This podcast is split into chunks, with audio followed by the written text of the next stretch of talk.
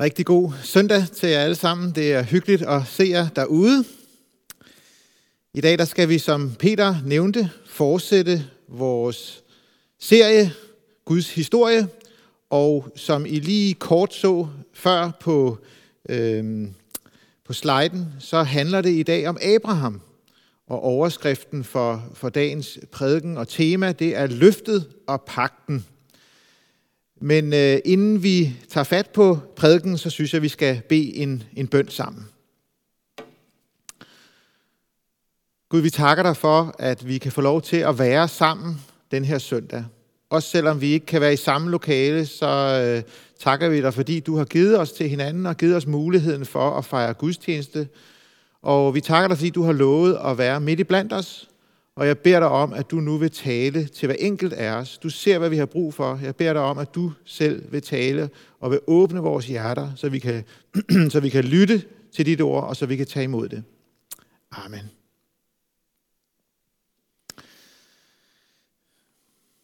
For øh, nogle tid siden, så så jeg øh, Kontant, og i øh, Kontant, der var der et program, eller øh, der var temaet den her gang, noget om svindel i blandt selv slikbutikker. Og øh, det handlede altså om de her slikbutikker, og ikke nok med, at der var de her bagmænd, som, øh, som svindlede helt vildt, ikke betalte moms og tolv og skat osv., øh, men når jorden begyndte at brænde under dem, så øh, fik de lokket sådan en, en intetanende uskyldig person til at, at, at blive, blive øh, øh, chef eller leder eller direktør for, for butikken, og så smuttede de lige så stille, og så stod den her intetanende chef med en, øh, en kæmpe øh, regning og en ubetalelig gæld. Og jeg kan bare huske, at jeg sad der i sofaen øh, og tænkte, hvor er det dog nederdrægtigt, at man kan finde på sådan noget. At man kan være så udspekuleret øh, over for, for andre mennesker. Og så kan man jo godt tænke, øh, det er jo fordi verden er lav nu om dage, øh, men sagen er den, at man skal ikke lede så længe i Bibelen, før man finder ud af, at, øh, at øh, der er masser af eksempler på det samme og på værre ting øh, i, i, i øh, Bibelen. Vi fortsætter jo Guds historie og øh, sidste søndag, der hørte vi om, hvordan Gud han skabte den her verden. Hvordan han bare er en glad og overstrømmende giver af liv, af harmoni, af skønhed, af mening og alt det gode, som vi får lov til at få. Men vi hørte også, hvordan vi mennesker vendte ryggen til Gud. Hvordan vi øh, selv ville være Gud, og hvordan vi tillod, at slangegiften kom ind i vores liv. Og det er ligesom, at derfra, der begynder det, som Gud havde advaret mennesket om, hvis de ikke fulgte ham. Det begynder lynhurtigt at gå ned ad bakke. Misundelse, egenrådighed, skam, mor, allerede i, i, øh, i den første generation. Og øh, så kommer vi så senere hen til Abraham. Abraham, troens far, som han også kaldes. Og jeg tror jo, at dem af os, der har gået i søndagsskole eller på anden måde har hørt øh, bibelhistorier, vi har nok hørt om Abraham, og kan sikkert måske huske nogle af beretningerne, men jeg tænker i hvert fald selv, da jeg gik i søndagsskole, at der var nogle af de beretninger, som vi kan læse om i det gamle testamente, om Abraham, som vi ikke rigtig hørte noget om. Og som jeg senere sådan har stiftet bekendtskab med og fået et lidt mere nuanceret billede af, hvem Abraham egentlig var. I øh, 1. Mosebog kapitel 12, det var faktisk den tekst, der var i bibellæseplanen i, i går, der hører vi om, at Gud han lover at velsigne Abraham. Og øh, han gentager sådan set bare det løfte, som vi hørte om sidste søndag, som han gav til Adam og Eva, at i, i, i deres slægt, i Evas slægt, der skulle der, der skulle der komme en, som skulle være til velsignelse for alle. En, som skulle knuse slangens hoved. Og øh, det er sådan set det løfte, som Gud han gentager over for Abraham, at du skal velsignes, og i dig skal alle slægter velsignes. Og så hører vi om, hvordan der senere i Abrahams liv, så bliver der hungersnød, og derfor så flygter han og hans øh, kone Sara til Ægypten. Nu er der det problem, at Sara hun er usædvanligt smuk, og at Farao åbenbart havde den øh, dårlige vane, at øh, når han så smukke kvinder, så indfangede han dem, og så kom han dem ind i sit harem. Da øh, Abraham han står foran grænsen der til, til Ægypten, så tænker han, det er ikke så godt. For, som han siger, øh, hvis ikke jeg kan overtale dig til at, at sige, at du er min søster, men at du er min hustru, så sker der jo det, at de slår mig ihjel og lader dig leve. Så Abraham overtaler altså Sara til at sige, at hun er hans søster, sådan så han selv slipper øh, med livet i behold. Det er en, det er en underlig øh, beretning, og, og man sidder bare og tænker, hvad er han for en, ham Abraham? Føj for en kujon, at han bare skubber sin, sin kone hen, for at der ikke skal ske noget med mig. Føj for en kujon, føj for en egoist, skulle han virkelig være troens far. Og så er det, vi kommer til den tekst, som øh, er prædikenteksten for øh, øh, søndagen i dag, og den øh, kan I finde i 1. Mosebog kapitel 15, vers 5-21. Og jeg tror, det er en af de mest sådan mærkelige tekster, jeg har prædiket over, men øh, vi prøver at se øh, lidt nærmere på den. Gud har taget Abraham med ud og kigger op på himlen. Og så står der i 1. Mosebog kapitel 15, øh, vers 5, Se på himlen og tæl stjernerne, hvis du kan. Og han sagde, så mange skal dine efterkommere blive. Abraham troede Herren, og han regnede ham det til retfærdighed. Han sagde til ham, jeg er Herren, som førte dig ud fra Ur i Kaldæa, for at give dig dette land i eje. Men han svarede, men han sagde, Gud Herre, hvordan kan jeg vide, at jeg skal få det i eje?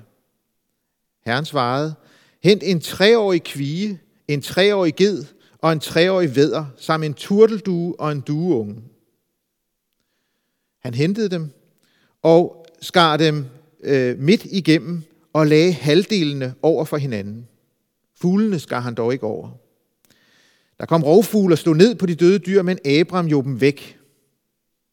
Da solen var ved at gå ned, faldt Abram i en tung søvn, og et stort, redselsfuldt mørke sænkede sig over ham.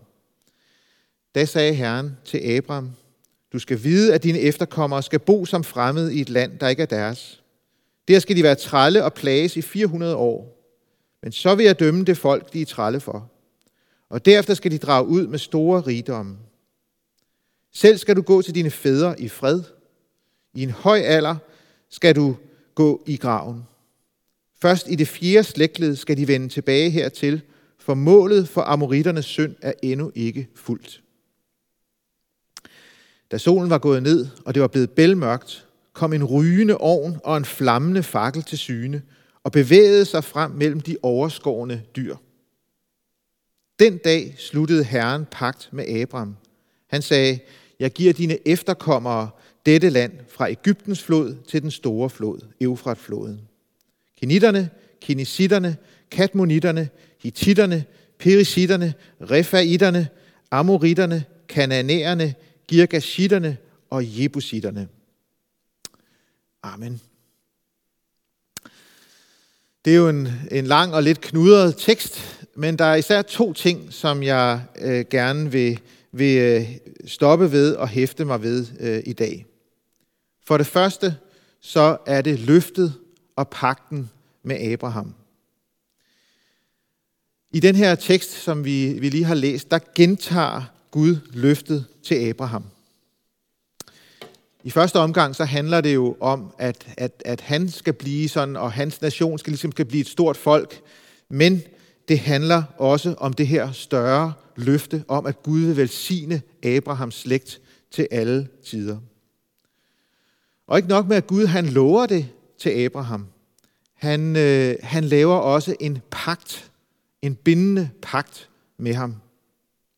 Og det er det med, at de her dyr, de bliver taget, og så bliver de skåret midt over, og så bliver de lagt på hver side af sådan en midtergang. Og det er sådan en helt normal indgåelse af pakter på den her tid. Øhm, man skærer de her dyr over, laver den her midtergang, og så, øh, kan, så, så tager man sin, sin medpart og, og går igennem den her blodige omgang, for ligesom at signalere, at nu laver vi en pagt, og øh, hvis du bryder den her pagt, så øh, kan du kigge dig omkring, og så kan du se alt, så kan du se, hvad der sker med den, der bryder pakten. Så kommer du til at lide skam, samme skæbne som de her dyr.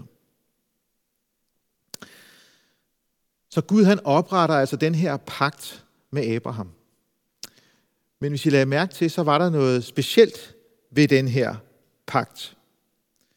Fordi det er kun Gud, der går igennem den her sti.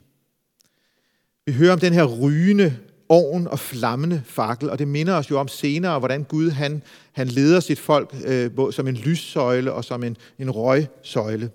Og minder os om, hvordan Gud han gik foran og bagved sit folk. Så det er altså Gud selv og Gud alene, der går igennem den her pagtsti og ligesom underlægger sig alene de her konsekvenser og den her binding. Så Abraham, han får alle goderne, men det er Gud selv, der underkaster sig øh, konsekvenserne. Det kan jo synes lidt underligt, når vi hørte til indledning, hvem Abraham var, og hvad han kunne finde på. Men øh, jeg har fundet en tekst også fra Esajas' bog, som på en, en, en, en klar og tydelig måde understreger det her, hvad det er, at Gud han gør. Esajas bog, kapitel 43, øh, vers 22, der står der, og Gud siger sådan her, Men du påkaldte mig ikke, Jakob. Du anstrengte dig ikke for min skyld, Israel. Du bragte mig ikke din brandofferlam. Du ærede mig ikke med din slagtoffre. Jeg besværede dig ikke med krav om afgrødeoffre. Jeg plagede dig ikke med røgelse. Du købte ikke kalmus til mig. Du mættede mig ikke med fedtet fra dine slagtoffer. Nej, du besværede mig med dine sønder. Du plagede mig med din skyld. Det er kun, det er mig, kun mig, der sletter dine overtrædelser. For min egen skyld husker jeg ikke på dine sønder. Hos Abraham og i den her tekst og mange andre steder, der minder Gud os om, at han ikke bare er en glad giver, at han ikke bare er sådan en ypperlig julemand, der deler gaver ud og frelser dem, som har fortjent det. Men Gud viser, at han er en urimelig glad giver. Eller sagt på en anden måde, han er skaberen og faderen, som elsker et hvert menneske så højt, at han ved, at hvis du og jeg skal have nogen som helst chance for velsignelse og for frelse, og undgå en retfærdig straf og fortabelse, så er han selv nødt til at klare alt. Så må han selv bære konsekvenserne. Fordi der er ikke noget nobelt og edelt at bygge på. Der er ikke nogen fortjeneste at belønne. Det er jo det, der bliver så tydeligt i Abrahams tilfælde. Og for at det ikke skal være løgn med Abraham, så gentager han faktisk den her øh, Sara-finte på et senere tidspunkt. Han har åbenbart lært, at det kan betale sig, og at han kan slippe udenom. Så gentager han det. Og øh, øh, han tænker stadigvæk kun på at redde sit eget skin. Han stoler ikke på Guds løfte, når det virkelig gælder.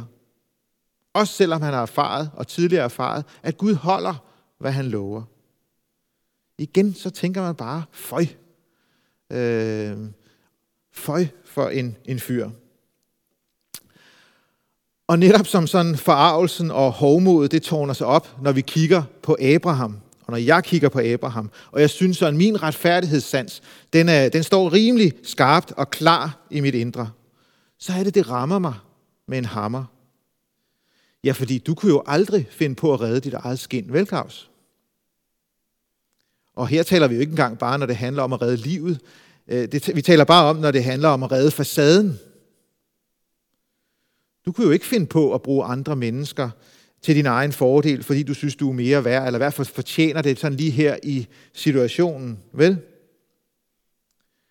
Eller hvad med dig, Claus? Du stoler jo altid blindt på, at når Gud har lovet, og han holder altid, hvad han lover, så øh, er han jo med i alle situationer, også selvom det ser sort ud, også selvom det ser udfordrende ud.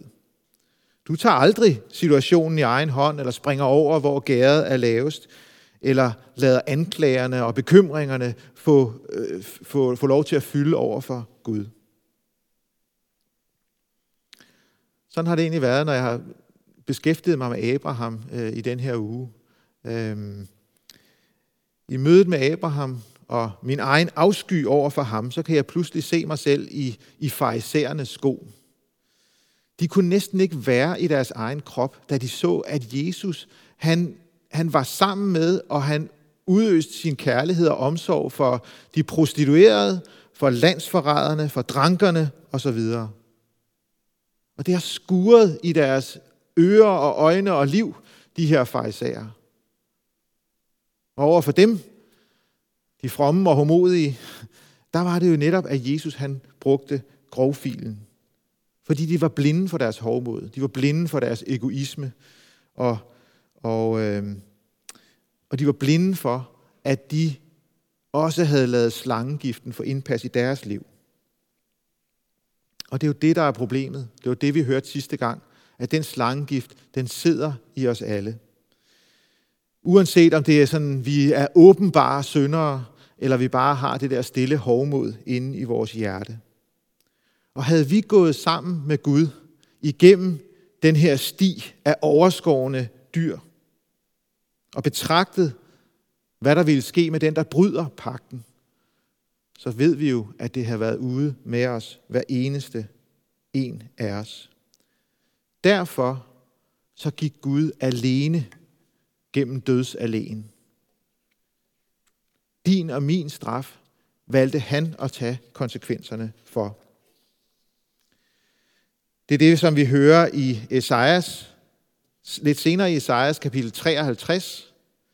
Men han blev gennemboret for vores overtrædelser og knust for vores sønder. Han blev straffet for, at vi kunne få fred. Ved hans sår blev vi helbredt. Jesus, han blev så at sige skåret midt over. Han bar straffen for dig og for mig og for hele verdens pagtsbrud om, at vi skal elske Gud af hele vores hjerte og vores næste som os selv. Han gik igennem alderet, for at vi kunne få fred og for at vi kunne blive helbredt. Det er det første. Og det sidste, det er, at, som vi læste, at Abraham han troede Gud, og det blev regnet ham til retfærdighed. Vi har hørt om Abraham, og man skal ikke have læst længe i, i hele Bibelen, før man finder ud af, at det er ikke sådan et heltekvad om Guds tabre soldater, som gik igennem ild og vand og aldrig så sig tilbage, og aldrig tvivlede og aldrig svigtede. Tværtimod, det er en lang beretning om mennesker som dig og mig, som er så tvetydige og syndige og yngværdige og egoistiske men det er samtidig beretningen om mennesker, som troede på Gud, som klyngede sig til hans løfter, hans pagt overholdelse og hans tilgivelse. Og det blev regnet dem til retfærdighed. Sidste søndag så nævnte Peter den her meget stærke scene fra Mel Gibsons film The Passion of the Christ, hvor djævlen kommer og øh, kommer til Jesus og frister og øh, siger til Jesus, tror du virkelig i Gethsemane have, tror du virkelig, at du kan bære hele verdens synd? Glem det. Den byrde er alt for tung at bære. Sådan kom djævlen til, til Jesus og fristede ham. Og sådan kommer djævlen faktisk også til os.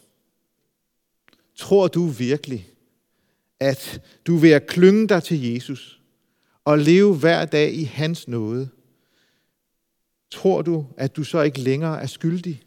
Tror du, at du er tilgivet og frelst? Glem det. Den byrde, som du har, den er alt for tung til det. Spørgsmålet er, hvad siger du, når djævlen han kommer og visker det ind i dit øre? Hvad siger du? Ikke sådan bare nu her i sofaen, hvor du sidder, men med dit liv og med din tro. Siger du, selvfølgelig, du har ret. Mit liv er bare mislykket. Min tro er så svag. Øh, jeg har selvfølgelig ikke noget håb. Der er ikke håb og tilgivelse for sådan en som mig.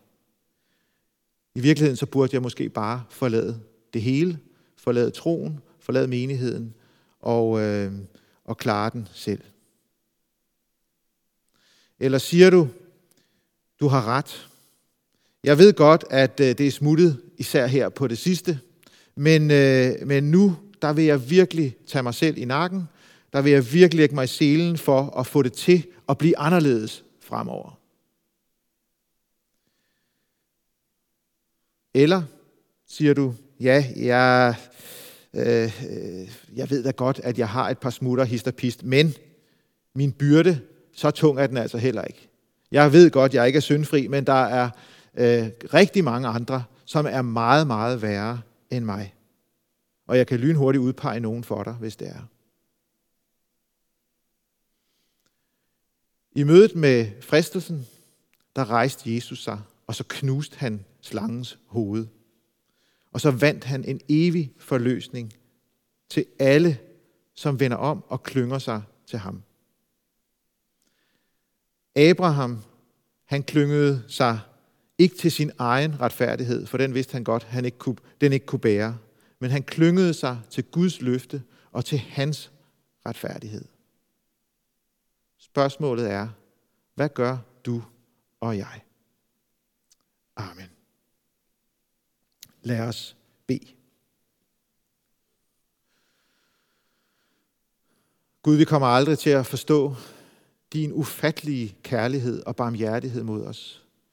Vi kommer aldrig til at forstå, at du alene valgte at gå igennem dødens og syndens og helvedes mørke og lå os blive udenfor for at redde os, for at frelse os. Jesus, vi bekender for dig, at vi er ikke et hak bedre end Abraham. At vi også er tvetydige, at vi også tænker på os selv, at vi også springer over, hvor gader lavest, at vi også udnytter andre mennesker. Vi takker dig, fordi at du valgte at blive gennemboret for os. Og Jesus, vi kan ikke leve uden dig. Derfor så beder jeg om, at du også vil komme til hver en af os nu. Hvis vi tror, vi kan selv, at du vil komme og, og tage fat i os og minde os om, at det kan vi ikke. Hvis vi tror, at vores synd er for stor, at du vil minde os om din ufattelige frelse. At du har båret straffen. Hvis vi tror, at vi kan forbedre os for at blive frelst, at du vil komme og retlede os og bare minde os om din nåde og kærlighed. Det beder vi om i dit eget navn. Amen.